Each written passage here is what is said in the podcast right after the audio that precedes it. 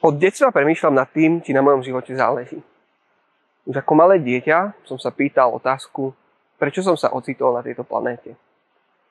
Až neskôr som zistil, že toto je jedna z najhlbších otázok filozofie, keď jeden slávny filozof Martin Heidegger povedal, že sme boli hodení do tohto sveta. Sme boli hodení do existencie.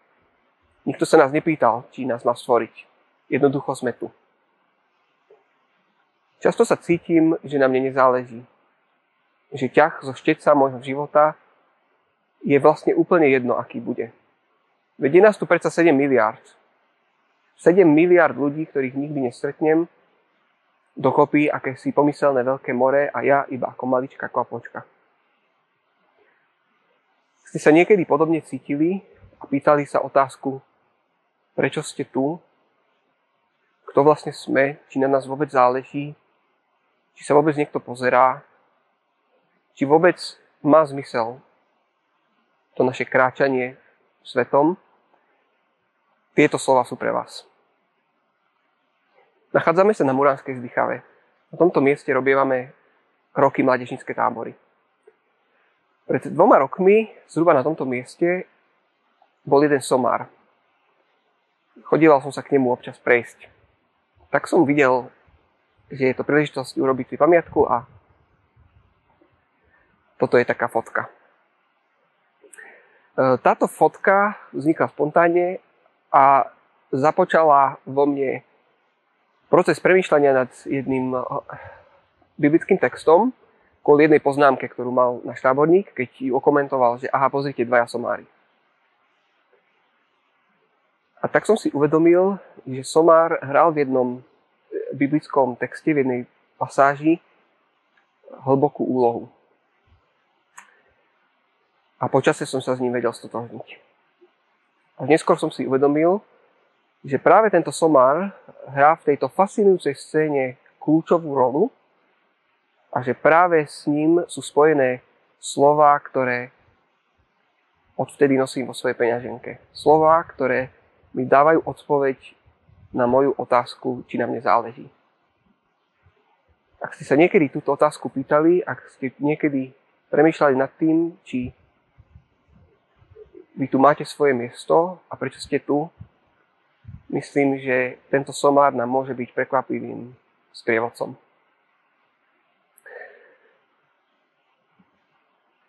Biblický text zapísaný v Evangeliu podľa Lukáša nám opisuje jednu zvláštnu scénu, kedy sa Ježíš so svojimi učeníkmi približuje k Jeruzalemu. To scéna, kedy pár dní pred Ježišovým ukrižovaním Kristus prichádza slávnostne do Jeruzalema. Máme opísaný uh, moment, keď vchádza do, do blízkosti Olivového vrchu. Keď sa priblížil Betfage a Betánii, tak uvidel ten Olivový vrch. Toto je on v diálke vidno najväčší židovský cintorín na svete a Getsemanskú záhradu. A je to práve vtedy, keď Ježiš vysiela svojich učeníkov a hovorí im zvláštne slova. Choďte do dediny, ktorá je naproti. Len čo do nej vojdete, nájdete priviazaného somára, na ktorom ešte nikto nikdy nesedel. Odviažte ho a privedte. Ak sa vás niekto spýta, prečo ho odvezujete, odpovedzte mu. Toto sú slova, čo sú zapísané v mojej peňaženke. Teraz prídu tie slova, ktoré mi pomáhajú kráčať cestou života. A sú to paradoxne slova, ktoré v histórii cirkvi zbudili obrovský delobuch, lebo postavili najvýznamnejších teológov hore nohami.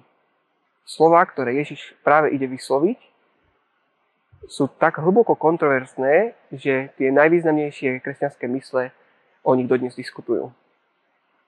A to sú tri slova v Slovenčine, 5 slov v grečtine, slova, ktoré Ježiš práve hovorí svojim učeníkom, keď im oznamuje, ak sa vás budú pýtať, prečo tohto osla odvezujete, odpovedzte im toto.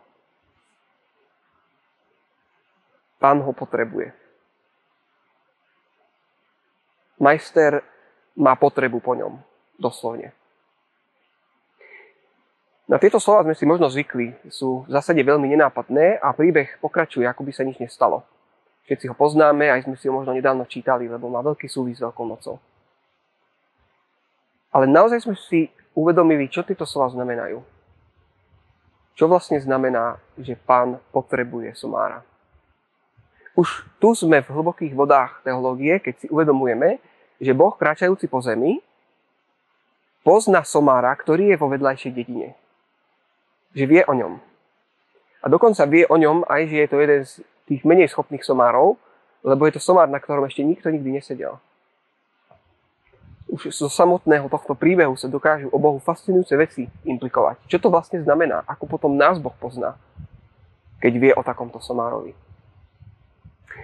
Tieto slova, že pán ho potrebuje, zbudili obrovskú debatu v histórii kresťanstva, pretože základná poučka kresťanskej teológie je, že Boh stvoril katacharin, nie katafizin. To, čo nás učili na vysokej škole ako prvú poučku uh, kresťanskej dogmatiky. Že Boh stvoril z milosti, nie z potreby. Boh nestvoril tento svet, lebo niečo potrebuje. Ale že Boh ako láska sa rozhodol stvoriť svet, pretože sa chce so svojou láskou podeliť. Uh, mních Anselm v 11. storočí prichádza prvýkrát na scénu a tvrdí, že je potrebné sa pokúsiť definovať, kto vlastne Boh je. Pokúsiť sa nejako pomenovať to, čo sa skrýva za týmito troma písmenkami. A okamžite narazil do múra. Lebo už len to slovo define, definovať po latinsky znamená ohraničiť. Ale ako môžeme ohraničiť niekoho, kto je z definície neohraniteľný? Ako môžeme popísať niekoho, kto je z definície nepopísateľný? Ako vôbec môžeme hovoriť o niekom, na koho popis slova neexistujú. A tak Anselm prichádza s myšlienkou, ktorú sa, ktorá sa neskôr presadila do teológie ako en sumum. Boh ako najvyššia bytosť.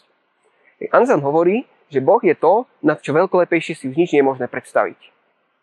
Čiže ak by sme si vedeli predstaviť niečo veľkolepejšie ako je Boh, tak potom to by bol Boh. A tak Anselm prichádza a hovorí, že vo svete existujú rôzne typy bytosti, rôzne typy bytia. Čiže máme napríklad kameň. Potom trochu zložitejšie je napríklad mucha. Trochu zložitejšie je potom zase napríklad srnka, alebo hroch, alebo človek, alebo uh, archaniel. A potom tá najveľkolepejšia bytosť, tá najväčšia zo všetkých, je vlastne Boh. Čiže Boh ako najveľkolepejšia bytosť. O niekoľko rokov na to prichádza Akvinsky, ktorý hovorí, že toto pochopenie Boha, hoci veľmi intuitívne, je ale hlboko nesprávne, pretože v takomto poňatí Boha by medzi Bohom a stvorením bol kompetitívny vzťah. Niektorí tvrdia, že paradoxne, že toto je text, ktorý stojí v srdci reformácie 16. storočia, že pán ho potrebuje, to je niečo, čo Martina Lutera tak hlboko vyrušilo, že rozhodol sa opustiť túto Anselmovú definíciu Boha a na základe nej, teda povedal ten svoj slávny výrok, že v srdci kresťanského evanília je absolútna potreba potom, aby človek nedostal žiadnu slávu. O niekoľko rokov, teda po Anselmovi, prichádza Akvinsky a hovorí, že Boh nie je en sumum, najvyššia bytosť, ale že ipsum esse subsistens, prameň všetkého existujúceho, alebo bytie existujúce samo zo seba. Podľa tohto pochopenia Boha, Boh nie je ako my len lepší a väčší, ale Boh nie je vôbec ako my. Čiže všetky bytosti, ktoré okolo nás sú, všetky bytia ako kameň, srnka, hroch alebo archaniel, oni nie sú ako Boh iba trochu menší, oni nie sú vôbec ako Boh. Ak je pravda, že Boh je ipsum esse subsistens, to, z čoho pramení všetká existencia, Boh je v úplne inej kategórii, ako, ako je toto stvorenstvo. Boh je bytosť existujúca sama zo seba a preto takáto bytosť, Boh, ktorý takto existuje, on má potom nárok potrebovať čokoľvek, čo uzná za vhodné. Nie preto, že by bol slabý, ale preto, lebo sa tak jednoducho rozhodol. V jadre týchto troch slov pán ho potrebuje, preto veľmi prekvapivo stojí hlboká biblická pravda, rídzo biblická, že Boh sa rozhodol stvoriť každého z nás, pretože pre každého z nás má nejakú úlohu. Že hoci nás je 7 miliárd, ale nikto nemá tvár, ako máme my. Nikto nie je taký ako my. Nikto nepozná presne toľko ľudí ako my a presne takých istých. Nikto nežil v presne v takom istom storočí, v takom istom kontexte, v takom číslo bytovky a nemal takých kolegov ako my. A odpovede na tie detské otázky, prečo sme tu, aký je zmysel nášho života, aký má zámer to s nami, zdá sa, že pochádza od somára, ktorý ako pokorný Pokorné zvieratko sedí vo svojej dedinke, prichádza učeník Ježiša Krista, odvezuje ho a somár ochotne ide. A tak nás tento somár môže naučiť jednu hlbokú pravdu o kresťanskej viere, hlbokú pravdu o našich životoch. A to je, že Boh si paradoxne vyberá tých najmenej pravdepodobných kandidátov. Že Boh si s obľubou vyberá ľudí, ktorí sú slabí, toto vidíme v evaníliách, keď vidíme, akých ľudí si vybral Boh, keď sa stal človekom a do akých rúk on zveril toto najdôležitejšie posolstvo zeme.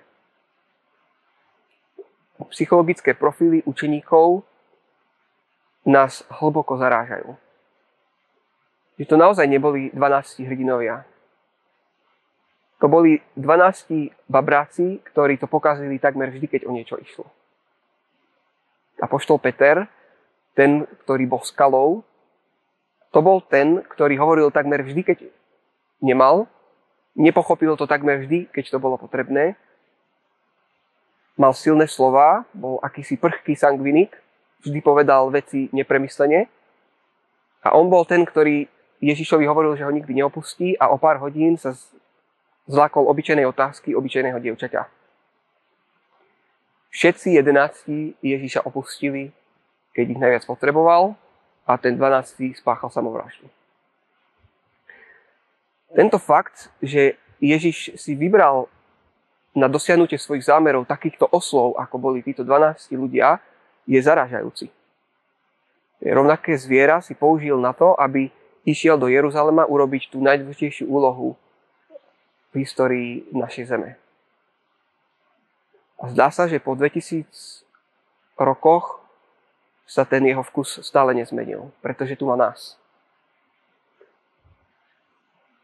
Aj my sme takí oslovia. Takí somári. Stačilo by nám chvíľu sa rozprávať jeden s druhým, aby sme zistili, aký naozaj hlúpučky sme. Aké chyby sme v živote urobili, čo sa nám všetko nedarí, koľko oblasti životov nemáme vysporiadané, s akými otázkami bojujeme, s akými pochybnosťami sa stretávame.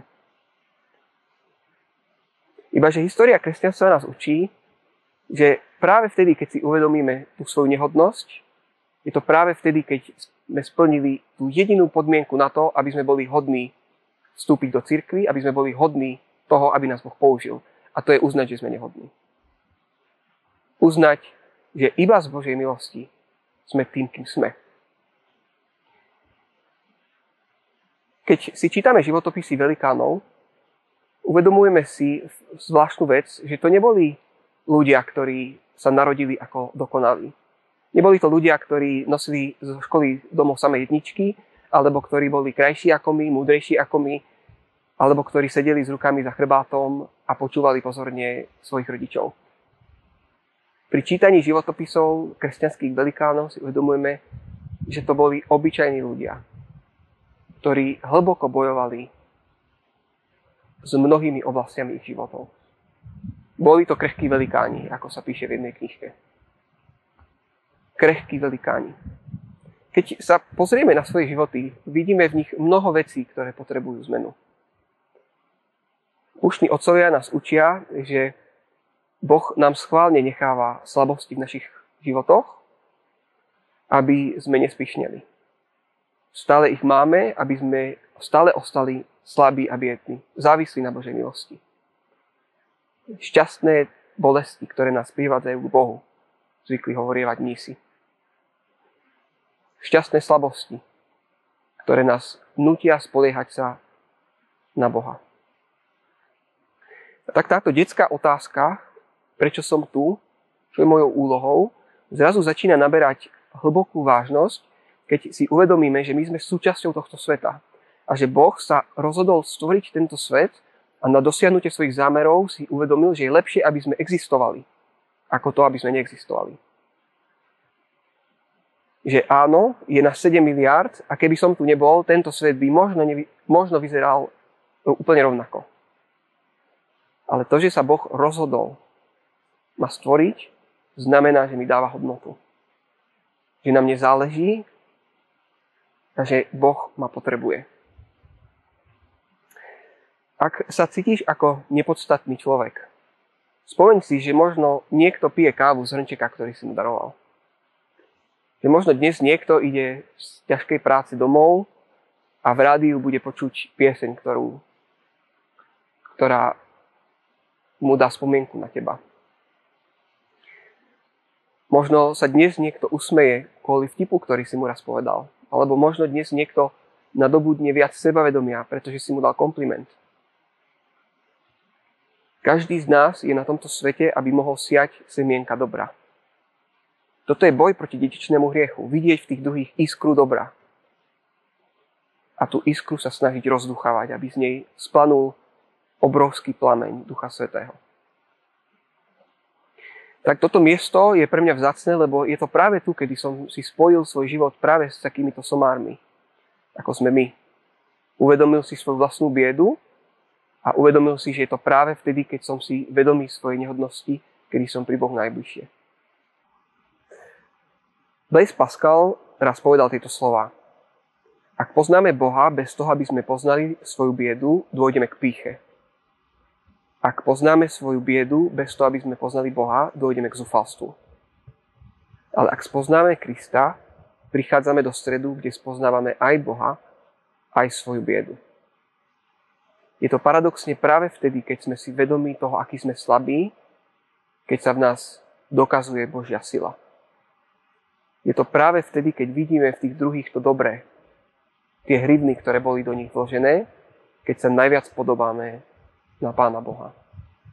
Veď ako inak vysvetliť to, že Kristus, ktorý vie všetko, prichádza za takýmto babrákom Petrom a hovorí mu, ty si skala.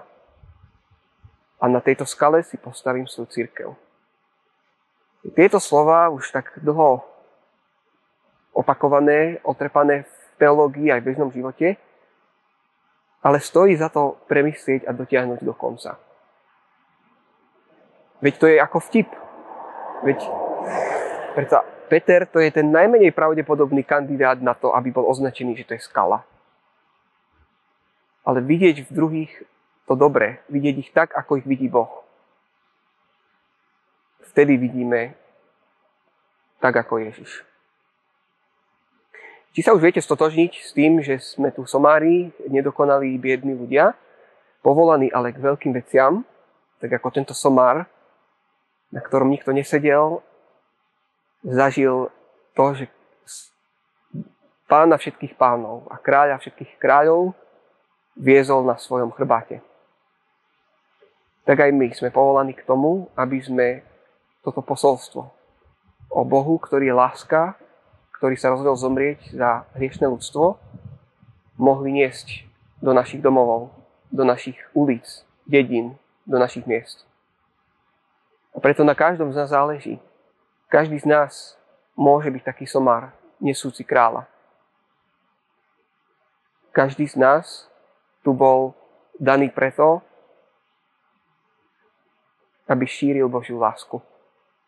No, boh používa nedokonalých ľudí, aby ukázal, aký je. Boh si s obľúbou vyberá tých slabých a keby si používal iba tých dokonalých, nikdy by nič nebolo urobené. Pozývam vás dnes premýšľať o týchto troch slovách. Pán ho potrebuje. Mňa tieto slova sprevádzajú všade, kam idem, nosím v peňaženke. Je to práve vtedy, keď odchádzam z náročného dňa alebo zo stretnutia, ktoré nebolo dobré. Je to práve vtedy, keď sa cítim byť bezcenný, nepochopený, to práve vtedy si ich vyťahnem a čítam si ich. Boh ma tu dal, pretože má pre mňa úlohu. Boh má pre teba úlohu. Prosím, pozri sa hlboko do hlbín svojej duše a pýtaj sa, čo je tá úloha pre teba. To, ako si bol stvorený, to s tým musí mať súvisť. Tvoje dary neboli ti odovzdané len tak náhodou. To, čo ty vidíš, to, aké máš schopnosti. Pán ťa potrebuje. Ak máš dar reči, pán ťa potrebuje. Možno si veľmi šikovný a vieš niekomu prakticky pomáhať. Tieto slova, pán ťa potrebuje, sú dnes pre teba. Možno si človek veľkých nápadov. Možno sa cítiš, že nevieš veci robiť, ale vieš ich dobre vymyslieť. Pán ťa potrebuje. Možno si taký pracant. Možno si ty nie ten, ktorý prináša nové nápady, ale je lojálny a vie spolahlivo veci urobiť. Pán ťa potrebuje. Možno je to tvoja kolegyňa, ktorá počas toho, ako hovorím, bola na tvojej mysli. Niekto z tvojej rodiny. Sused. Možno to sú tí ľudia, ktorých ti dnes pán chce dať na srdce a povedať ti tie slova, že pán ťa potrebuje. Možno je to vec, ktorú vieš, že máš urobiť a už dlho ju odkladáš. Vieš, že pomôžeš tým Božiemu kráľovstvu, keď to urobíš. Pán ťa potrebuje. Boh nás tu dal a dal nám obrovskú dôstojnosť byť spolutvorcami jeho príbehu. To, či sa na tom budeme podielať alebo nie, do veľkej miery stojí práve na takýchto rozhodnutiach. My vás tieto slova, moje otázky detstva a možno otázky aj vás, a potom tá Ježišova odpoveď, Pán ťa potrebuje, sprevádzajú po zvyšok vášho života.